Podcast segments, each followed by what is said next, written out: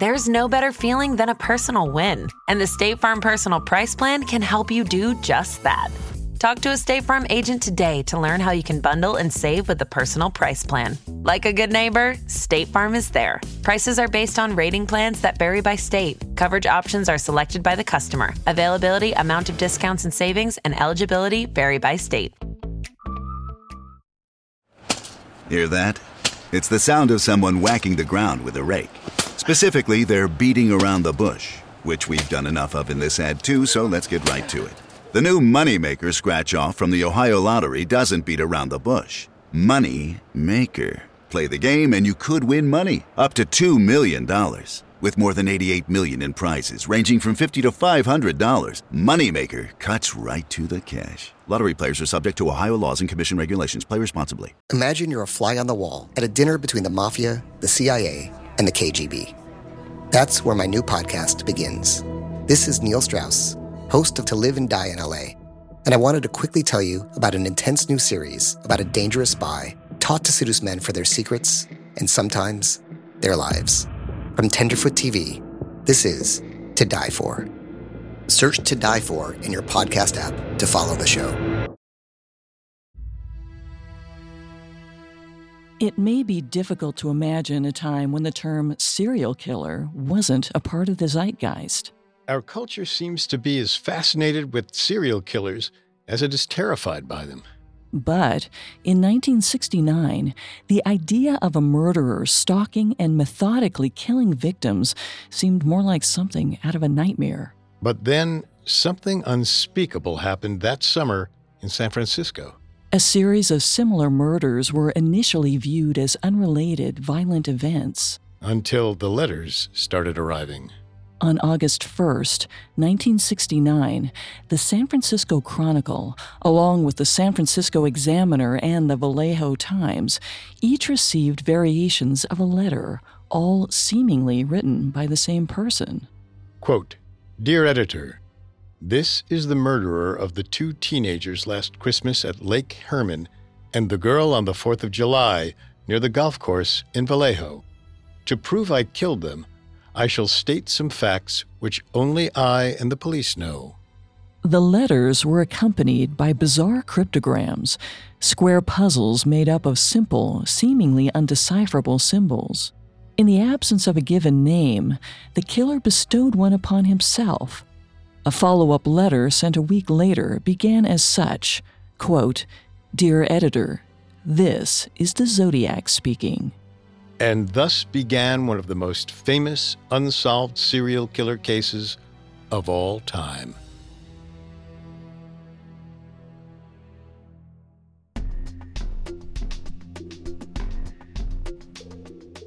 In life, there's so much we don't know. But in this show, we don't take we don't know for an answer. Every Thursday, we investigate the greatest mysteries of history and life on Earth. Welcome to Unexplained Mysteries, a Parcast original. I'm your host, Richard. And I'm your host, Molly. This is our first episode on the Zodiac Killer, the serial killer who terrorized San Francisco in the late 1960s and early 1970s. During that time, the Zodiac Killer attacked seven people, five of whom perished from their injuries. And today we have with us our friends Greg and Vanessa, hosts of another Parcast show, Serial Killers. Hi, everyone. Thanks for having us. We asked Greg and Vanessa to join us this week to provide some extra insight on one of the most notorious serial killer mysteries of all time. The Zodiac Killer was one of our first subjects on serial killers, and we're thrilled to dive back into this case. It's so intriguing. In the 50 years since the Zodiac Killer was known to be active, no suspect has ever been arrested. And over a series of bizarre and puzzle coded letters, the Zodiac Killer claimed responsibility for at least 30 unconfirmed victims, in addition to the five Molly mentioned. In this episode, we're going to cover the history of the Zodiac's known activity that began in the final days of 1968 and spanned the summer and fall of 1969. Next week, we'll look into the theories about how the Zodiac managed to evade police, as well as the social and historical context that likely allowed him to thrive. Finally, we'll look at the most likely theories as to who the Zodiac killer could have been. Please note, part two of the Zodiac Killer crossover will only be available on the Unexplained Mysteries feed. To find it, simply search Unexplained Mysteries on Spotify or anywhere you listen to podcasts. This episode is part of Parcast's Summer of 69 event, July 22nd through August 9th. All your favorite Parcast shows are teaming up to commemorate the 50th anniversary of a landmark summer in American history, the summer of 1969. From the Manson murders to the moon landing, we're diving deep into the summer America hit a boiling point, with 23 special episodes across 16 different Parcast originals.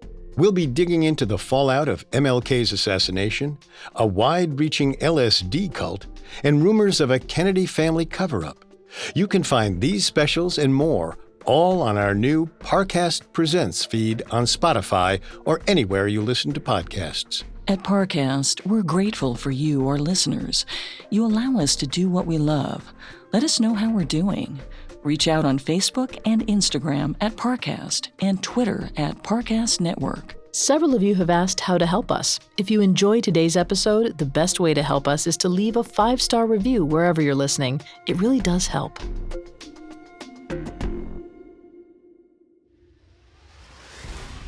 It would not be completely outlandish to suggest that the year 1968 was among the most turbulent in American history. Civil rights leader Martin Luther King Jr. was assassinated that year, and the tragedy further underscored the social and racial unrest that permeated the country. Robert Kennedy, brother of slain President John F. Kennedy, was also assassinated that year. That, combined with then President Lyndon B. Johnson's decision to not seek re election, essentially guaranteed that Richard Nixon would win the presidency.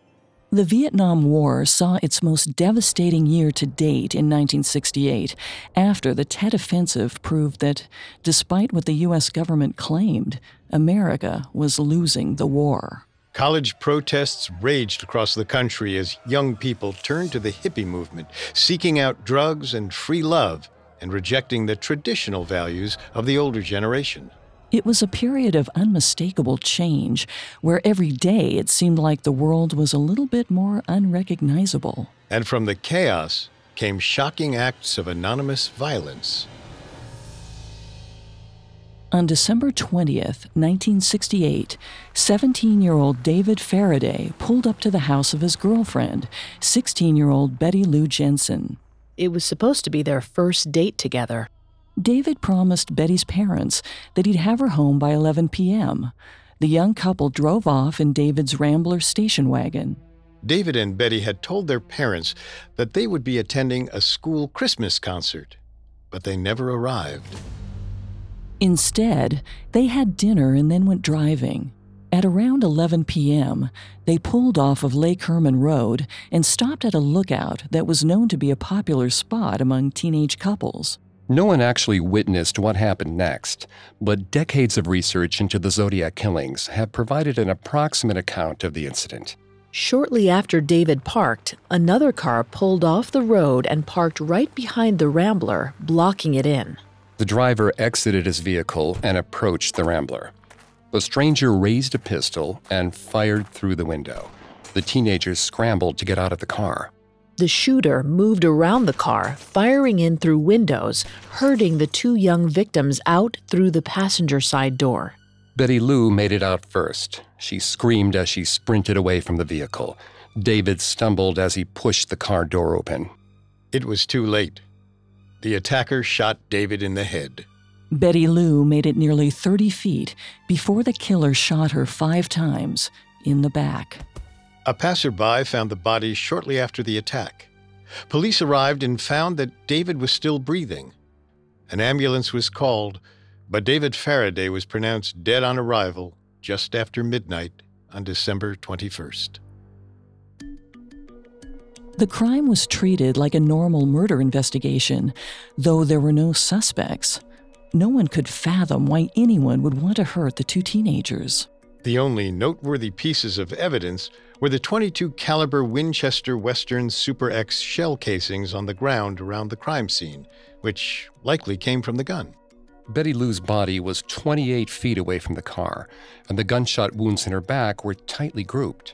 This would have been significantly difficult given how dark it was when the attack happened. The shooter seemed to be a skilled marksman.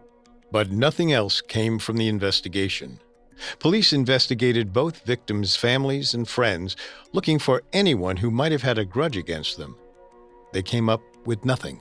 One thing that really astounded the investigators was the lack of a clear motive. If the killer wasn't someone who knew David or Betty Lou, then conventional wisdom would say his intent was to rob them or rape them, and the murder was just a way to cover his tracks. But nothing was stolen from the car. There was no sign that anyone had laid hands on either victim. The only evident motive for the murder was the act of murder itself. The bullets and shell casings would do little to lead police to the murder weapon. It seemed the shooter had used a common kind of handgun that didn't leave much behind in terms of unique ballistics. Without a suspect gun to try to match with the bullets found at the scene, there wasn't much police could do to identify the weapon. As the families of the victims mourned and the world moved on into 1969, the murders of David Faraday and Betty Lou Jensen seemed like they were isolated, albeit senseless and tragic, incidents. Until the killer struck again.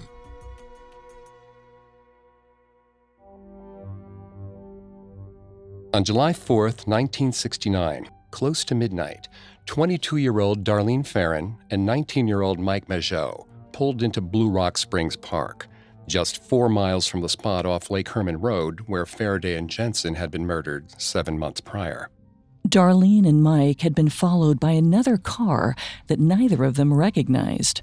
Darlene had pulled into the park, hoping that the other driver would pass. The other car followed them into the lot and pulled up alongside Darlene's car. Darlene and Mike both watched, confused and concerned, as the car idled for a few seconds and then pulled back onto the road and sped off. Finally, they were alone for about five minutes. The car returned, this time parking right behind Darlene's car and blocking her in. She and Mike both squinted as the mysterious vehicle turned on a bright beam spotlight. Based on the bright spotlight, Mike assumed that it must be a police car, but he couldn't see past the blinding light to be sure. The other driver got out and slowly approached the car, coming up on the right side where Mike had the passenger door window rolled down. But even now, Mike couldn't see the man clearly. He had a flashlight which he shined directly at Mike's face as he approached the open window. It was so bright that they both heard the gunshots before they ever saw the gun. The attacker fired five times. The bullets flew through Mike and Darlene's bodies. Both victims were still, seemingly dead, and the shooter returned to his car. He was just about to drive away when he heard Mike moaning in pain. The shooter returned to the car and shot Mike and Darlene two more times each. Then he got in his car and left. At 12:40 a.m., around half an hour after the shootings, the Vallejo PD switchboard operator received a call. The caller didn't give his name. He simply said, quote, I want to report a double murder. If you will go one mile east on Columbus Parkway to the public park, you will find kids in a brown car. They were shot with a 9mm Luger. I also killed those kids last year. Goodbye. The bodies were found by a group of teenagers who were passing through the park on their way home from a 4th of July party. Darlene was dead by the time she arrived at the hospital, but the doctors managed to save Mike. After Mike recovered, he described the attacker as a heavy-set man with curly brown hair between 26 and 30 years old. Darlene was married. Her husband, Dean, then 25, was initially a suspect in the shootings, but police quickly confirmed his alibi. There were no other suspects. Neither Darlene nor Mike had any enemies to consider, not counting Dean. The day after the attacks, police traced the anonymous phone call to a phone booth near the Vallejo police station. Beyond that, there was no trail to speak of. As had been the case with Faraday and Jensen, there was no clear motive in the attack on Darlene and Mike beyond the violence of the attack itself. The shooter didn't take anything. He didn't try to kidnap anyone, at least according to Mike, the sole survivor at this point. He didn't even communicate with the victims before he opened fire. It was noteworthy that the killer had used a different gun than what he had used to kill Faraday and Jensen. Methodical killers like this tend to stick to the same set of tools. The second gun indicated that the shooter both knew how to cover his tracks and that he had something of an arsenal. The manner of Jensen's shooting had already indicated that the killer was a marksman. Now, the evidence of at least one additional gun might indicate that he was some kind of gun collector. But again, without any suspects, it would be nearly impossible for investigators to trace the bullets used in the crime to a specific weapon. The only link police had between the two attacks was a similar MO and a lack of any suspects. With so little to go on, even when you consider Mike's description of the attacker, it seemed that neither case would come close to being solved. Until, that is, the killer confessed to all of it in his own handwriting. We'll discuss the infamous Zodiac letters after this. Now, back to the story. By the middle of the summer of 1969, the city of San Francisco had seen two attacks on couples in parked cars. There were four victims, three of whom had perished as a result of the shootings. Nothing seemed to connect the incidents to each other, other than the fact that murder seemed to be the primary motivation, and police had no solid suspects. The concept of a serial killer was still a few years away from being publicly adopted. In 1969, the idea of some monster murdering people for the sake of it felt like something out of a novel. It had been over 80 years since Jack the Ripper had famously terrorized London's East End, and there were few in America who would conceive of a single serial killer. But that all changed with the letters.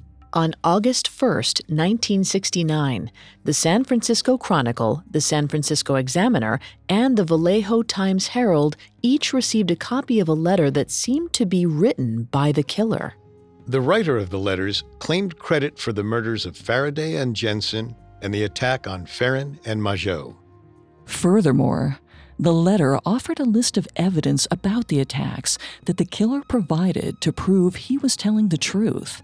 In his own words, the killer listed details that only he and the police who examined the crime scenes would know. The letters listed the kind of ammo used in the shootings, described the gunshot wounds of the victims, and accurately identified the clothes that the victims were wearing. This was not the raving of a madman who sought attention for crimes he did not commit. These letters came from the killer or someone who knew exactly what the killer had done. The letters also included a request. Quote, I want you to print this cipher on the front page of your paper. In this cipher is my identity. If you do not print this cipher by the afternoon of Fry 1st of Aug 69, I will go on a killing rampage Fry night. I will cruise around all weekend killing lone people in the night, then move on to kill again, until I end up with a dozen people over the weekend. Each of the letters received by the separate newspapers contained a different third of a cipher. The ciphers were naturally a jumble of various symbols, including Morse code and the Greek alphabet that didn't seem to mean anything. The Chronicle and the Vallejo Times Herald published their ciphers the next day, with the latter also featuring a statement from Vallejo's police chief Jack Stiltz, in which he expressed doubt that the letter was written by the killer and asked for a follow up letter. Though the letters were an exciting and confounding development, police still had no solid leads on suspects. They would have wanted as many handwriting samples as possible to help track down whoever was sending the letters. The Examiner published its third of the cipher on Sunday, August 3rd. This would have been the first time that all three parts of the cipher were publicly available. The code was cracked by Monday, August 4th. The story of how the Zodiac cipher was cracked would almost be funny if it didn't relate to a murderer who killed several people and never faced justice. By the end of the day on Saturday, August 2nd, 1969, Copies of the cipher had been sent to government codebreakers at the Central Intelligence Agency, the National Security Agency, and Naval Intelligence. After 24 hours, there had been no progress in deciphering the code. The government would have had more luck if they had just thought to check the living room of Donald and Betty Harden in Salinas, California. Donald was a school teacher with an interest in puzzles. When the papers first published all three ciphers together on Sunday, August 3rd, Donald got to work in trying to decode the cipher. After a few hours of trying to determine how to even begin breaking down the various, seemingly random symbols, Donald made a realization. There was a clue in the letters that the killer had sent, specifically in his spelling or lack thereof. The letter misspelled simple words like rampage and cruise. Donald realized that whatever code he was looking at may contain similar errors. More specifically, Donald began to suspect that the killer may have used the wrong symbols at certain points in his own cipher. He'd either made a mistake in his own puzzle or had done so deliberately in order to make the cipher harder to crack. In the decades since the Zodiac saga, forensic professionals and amateur sleuths have determined that the misspellings in the Zodiac letters were more than likely an intentional effort by the killer to prevent investigators from tracking him by his handwriting. Handwriting analysis focuses on the muscle memory of how the hand crafts certain letters. The cliche of the note written in letters cut out from magazines stems from this method of tracking a person's writing. The Zodiac letters were all handwritten. It's likely the killer intentionally misspelled at points to distance the letters from any handwriting he might have created in his personal life, or to avoid repeated usage of certain letters. And this same inconsistency ended up applying to the cipher, which was a big part of why major government agencies couldn't crack it. There's a general assumption in code cracking that individual symbols stand for single corresponding letters, but Donald wasn't going by the general assumptions of professional codebreakers. By the morning of Monday, August 4th, Donald and Betty had cracked the code. By their count, the cipher read, quote, I like killing people because it is so much fun. It is more fun than killing wild game in the forest because man is the most dangerous animal of all. The decoded message goes on, quote, the best part of it is that when I die, I will be reborn in paradise, and they I have killed will become my slaves. I will not give you my name because you will try to slow down or stop my collection of slaves for my afterlife. The Hardens called the San Francisco Chronicle to let the paper know they'd cracked the code. Their solution wouldn't be published for over a week, and at that time, the killer kept busy. On Thursday, August 7, 1969, the San Francisco Examiner received a second correspondence. In the opening, the killer christened himself with his now famous name. Quote, Dear editor, this is the Zodiac speaking. The three page long letter went on to provide graphic details of the attacks on Darlene, Mike, Faraday, and Jensen. Again, the writer named details that had not been made public. One interesting thing about this second letter is how the killer mocks the police for not being able to crack his cipher. He didn't know that the Hardens had actually already solved the puzzle. This second letter re emphasized that the police would be able to identify the killer if they could crack the cipher. But the translated cipher specifically stated, quote, I will not give you my name. The contradictions between the letters and the decoded cipher made the killer out to be some kind of rambling madman. But this may have actually been intentional. The killer could have been playing the role of a lunatic in order to lead investigators on a snipe hunt. On Saturday, August 9th, on the same day that Sharon Tate's body would be discovered by her housekeeper in Beverly Hills, California, the newspapers published the Hardens decoded message. Naturally, the decoded message was a major national story. As more than one historian has said, the Zodiac is, for all intents and purposes, America's own Jack the Ripper. The reference to the afterlife in the killer's message indicated that he may be driven by some kind of religious motivation. Perhaps he was even in some kind of death cult. Despite all the frenzy caused by the letters and their subsequent decoding, nothing in these correspondences helped police come any closer to catching the killer or even making a list of possible suspects. As the newspapers and law enforcement tried to make sense of this bizarre figure with his codes and his letters, the killer struck again, in broad daylight, and this time he dressed up for the occasion. Coming up, we'll discuss the Zodiac's most famous attacks and the mysterious outfit that would come to define his image. Now back to the story. The series of letters that the Zodiac Killer sent to a number of San Francisco newspapers in the late summer of 1969 did little to help police get any closer to catching him. Then, almost two months after the killer sent his first cipher, he struck again. On September 27, 1969, Brian Hartnell and Cecilia Shepard went to have a picnic near Twin Oak Ridge, overlooking Lake Berryessa. It had been almost three months since the last known Zodiac attack. Though the investigation remained open, the public interest in the case had waned in the absence of new clues.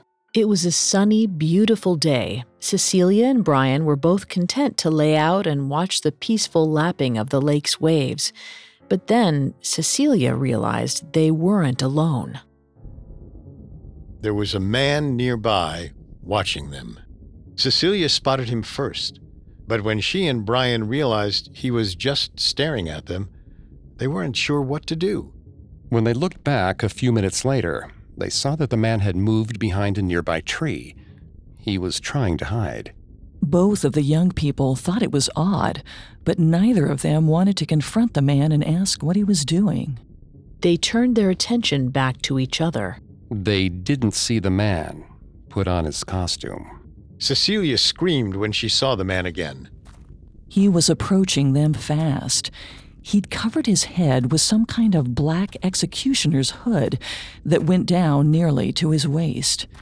Slits for his eyes and mouth had been cut into the hood, though he still covered his eyes with clip on sunglasses. On the chest of the costume was a white circle with a cross over it. He had a long knife on his belt and a gun in his hand.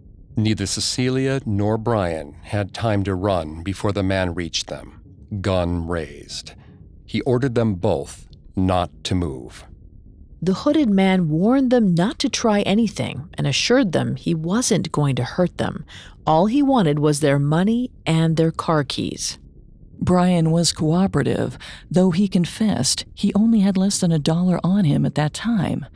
He offered to write the man a check. He even offered to give his phone number. Brian was a self admitted sociology major. Despite the obvious peril of the situation, he couldn't help but be a little curious. The hooded man reiterated that he only wanted what they had on them. He claimed to have recently escaped from a prison in Deer Lodge, Montana. He was on his way to Mexico, but he needed money and a car.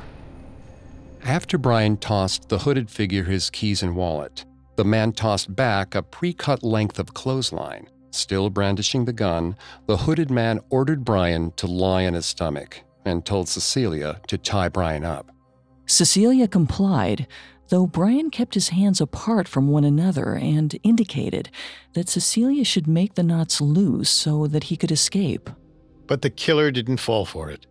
Once Brian was bound, the hooded man approached him and tightened the knots. He ordered Cecilia to lie down as well and tied her in a similar fashion. The assailant finally put away his gun and pulled out his knife. He stabbed Brian six times until Brian passed out.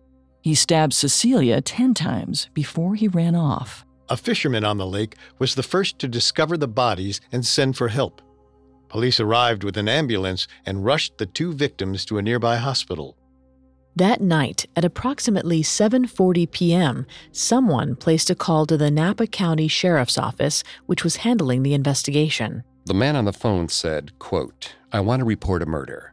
No, a double murder. They are two miles north of park headquarters. They were in a white Volkswagen Karmann Ghia. When the answering desk sergeant asked the caller for his name, he only got this response quote, I'm the one who did it. The call was traced to a payphone.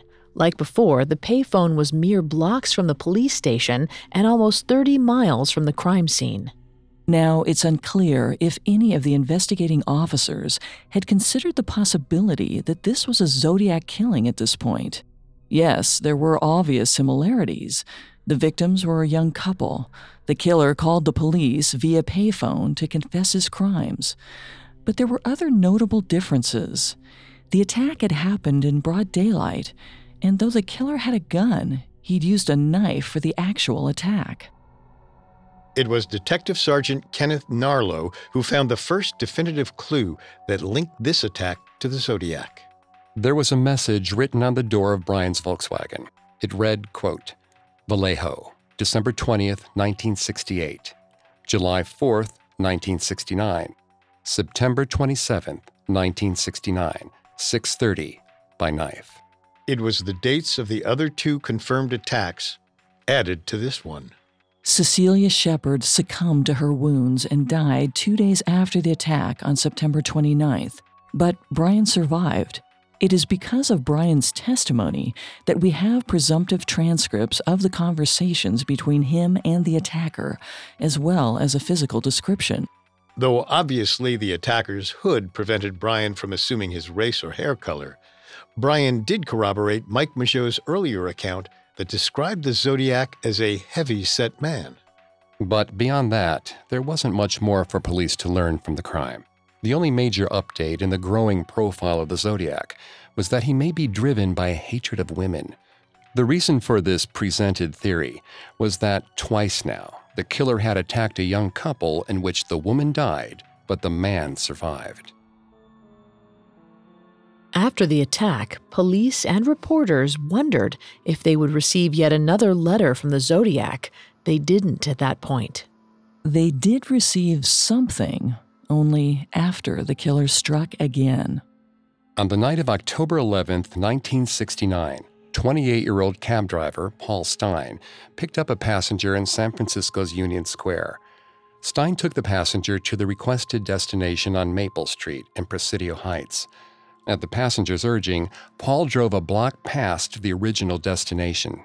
The passenger then leaned forward and shot Paul point blank in the back of the head. A group of teenagers across the street saw the murderer in the car after the attack. From their perspective, the killer had Stine's head in his lap, and he was wiping down the cab for prints. They called the police. The responding officers arrived within minutes, and it's very likely that they walked right past the murderer as he was walking away from the cab. The teenagers who called had reported a white man between 25 and 30. But the radio dispatch had informed the officers to look out for a black suspect. The stocky man described by the teenagers managed to get away scot free. The next letter came on October 14th. Quote, This is the Zodiac speaking. I am the murderer of the taxi driver over by Washington Street and Maple Street last night. To prove this, here is a blood-stained piece of his shirt. Included with the letter was a bloody swatch torn from Paul Stine's shirt. The letter went on to taunt the police for failing to catch him yet again. He even said that he had stuck around the area after the attack. The letter also came with another threat. The killer threatened to attack a school bus and shoot the children on board. The threat was taken seriously, and bulletins were issued across San Francisco to school drivers, warning them of what to do in the event of an attack. No school buses were ever attacked, but on October 22, 1969, the Zodiac took his communications another step forward. The Oakland Police Department received a phone call early in the morning on the 20th from someone who claimed to be the Zodiac. The caller demanded that the police arrange for Boston lawyer F. Lee Bailey to appear on the Channel 7 talk show. Bailey was a nationally famous lawyer who had handled the defense in a number of high profile cases at that time. He would go on to defend both Patty Hearst and O.J. Simpson. Bailey was unavailable, but the caller had stipulated that he'd accept San Francisco attorney Mel Belli, the man who defended Jack Ruby in his trial for shooting Lee Harvey Oswald. Belli went on the show that same morning with host Jim Dunbar. They got the first call at 7:10, but the man on the phone hung up immediately. He called back at 7:20 and got through to Dunbar. Belli and the caller, who named himself Sam, had a conversation on live television. Sam confessed to having mental problems. He had headaches and blackouts. Sam hung up quickly, stating that he didn't want the call to be traced. Sam called back and stated that he was afraid of the gas chamber. He was also afraid he was going to kill children.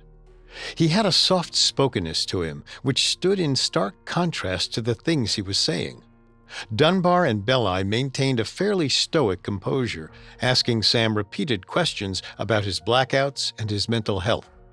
Sam finally asked for Belli to meet him in person that day.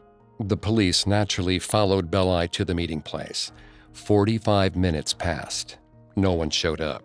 Belli eventually went home. Paul Stine was the last confirmed victim of the Zodiac killer. In total, during the last few days of 1968 and the bulk of 1969, the Zodiac killer attacked seven people and killed five of them. As far as the official account goes, the Zodiac spree ended with 1969. But his saga was far from over. Police and press continued to receive letters at irregular intervals from Zodiac. Though not all of these letters were confirmed to be from the same killer who wrote the letters from 1969. These follow up letters continued until 1974 and took credit for several murders that occurred in the Bay Area. However, none of these murders were ever definitively proven to be Zodiac killings. In one of the final letters sent in 1974, the Zodiac signed off with a tally. Quote, me 37, SFPD 0. End quote. The implication was that the Zodiac was claiming he had killed 37 people and that the San Francisco Police Department had come no closer to catching him. More letters came after 1974, though they are all considered to be potential hoaxes. The Zodiac Killer is one of the most famous serial killer mysteries in all of American history, in no small part because of the fact that he was never caught. In our next episode, we will cover the legacy of the Zodiac Killer beyond 1969 and the mystery of his identity. We'll look at the numerous murders that occurred before and after 1969 that he was linked to but never proven to have been involved in. Finally, we'll examine the few actual suspects that may have been the man under the hood.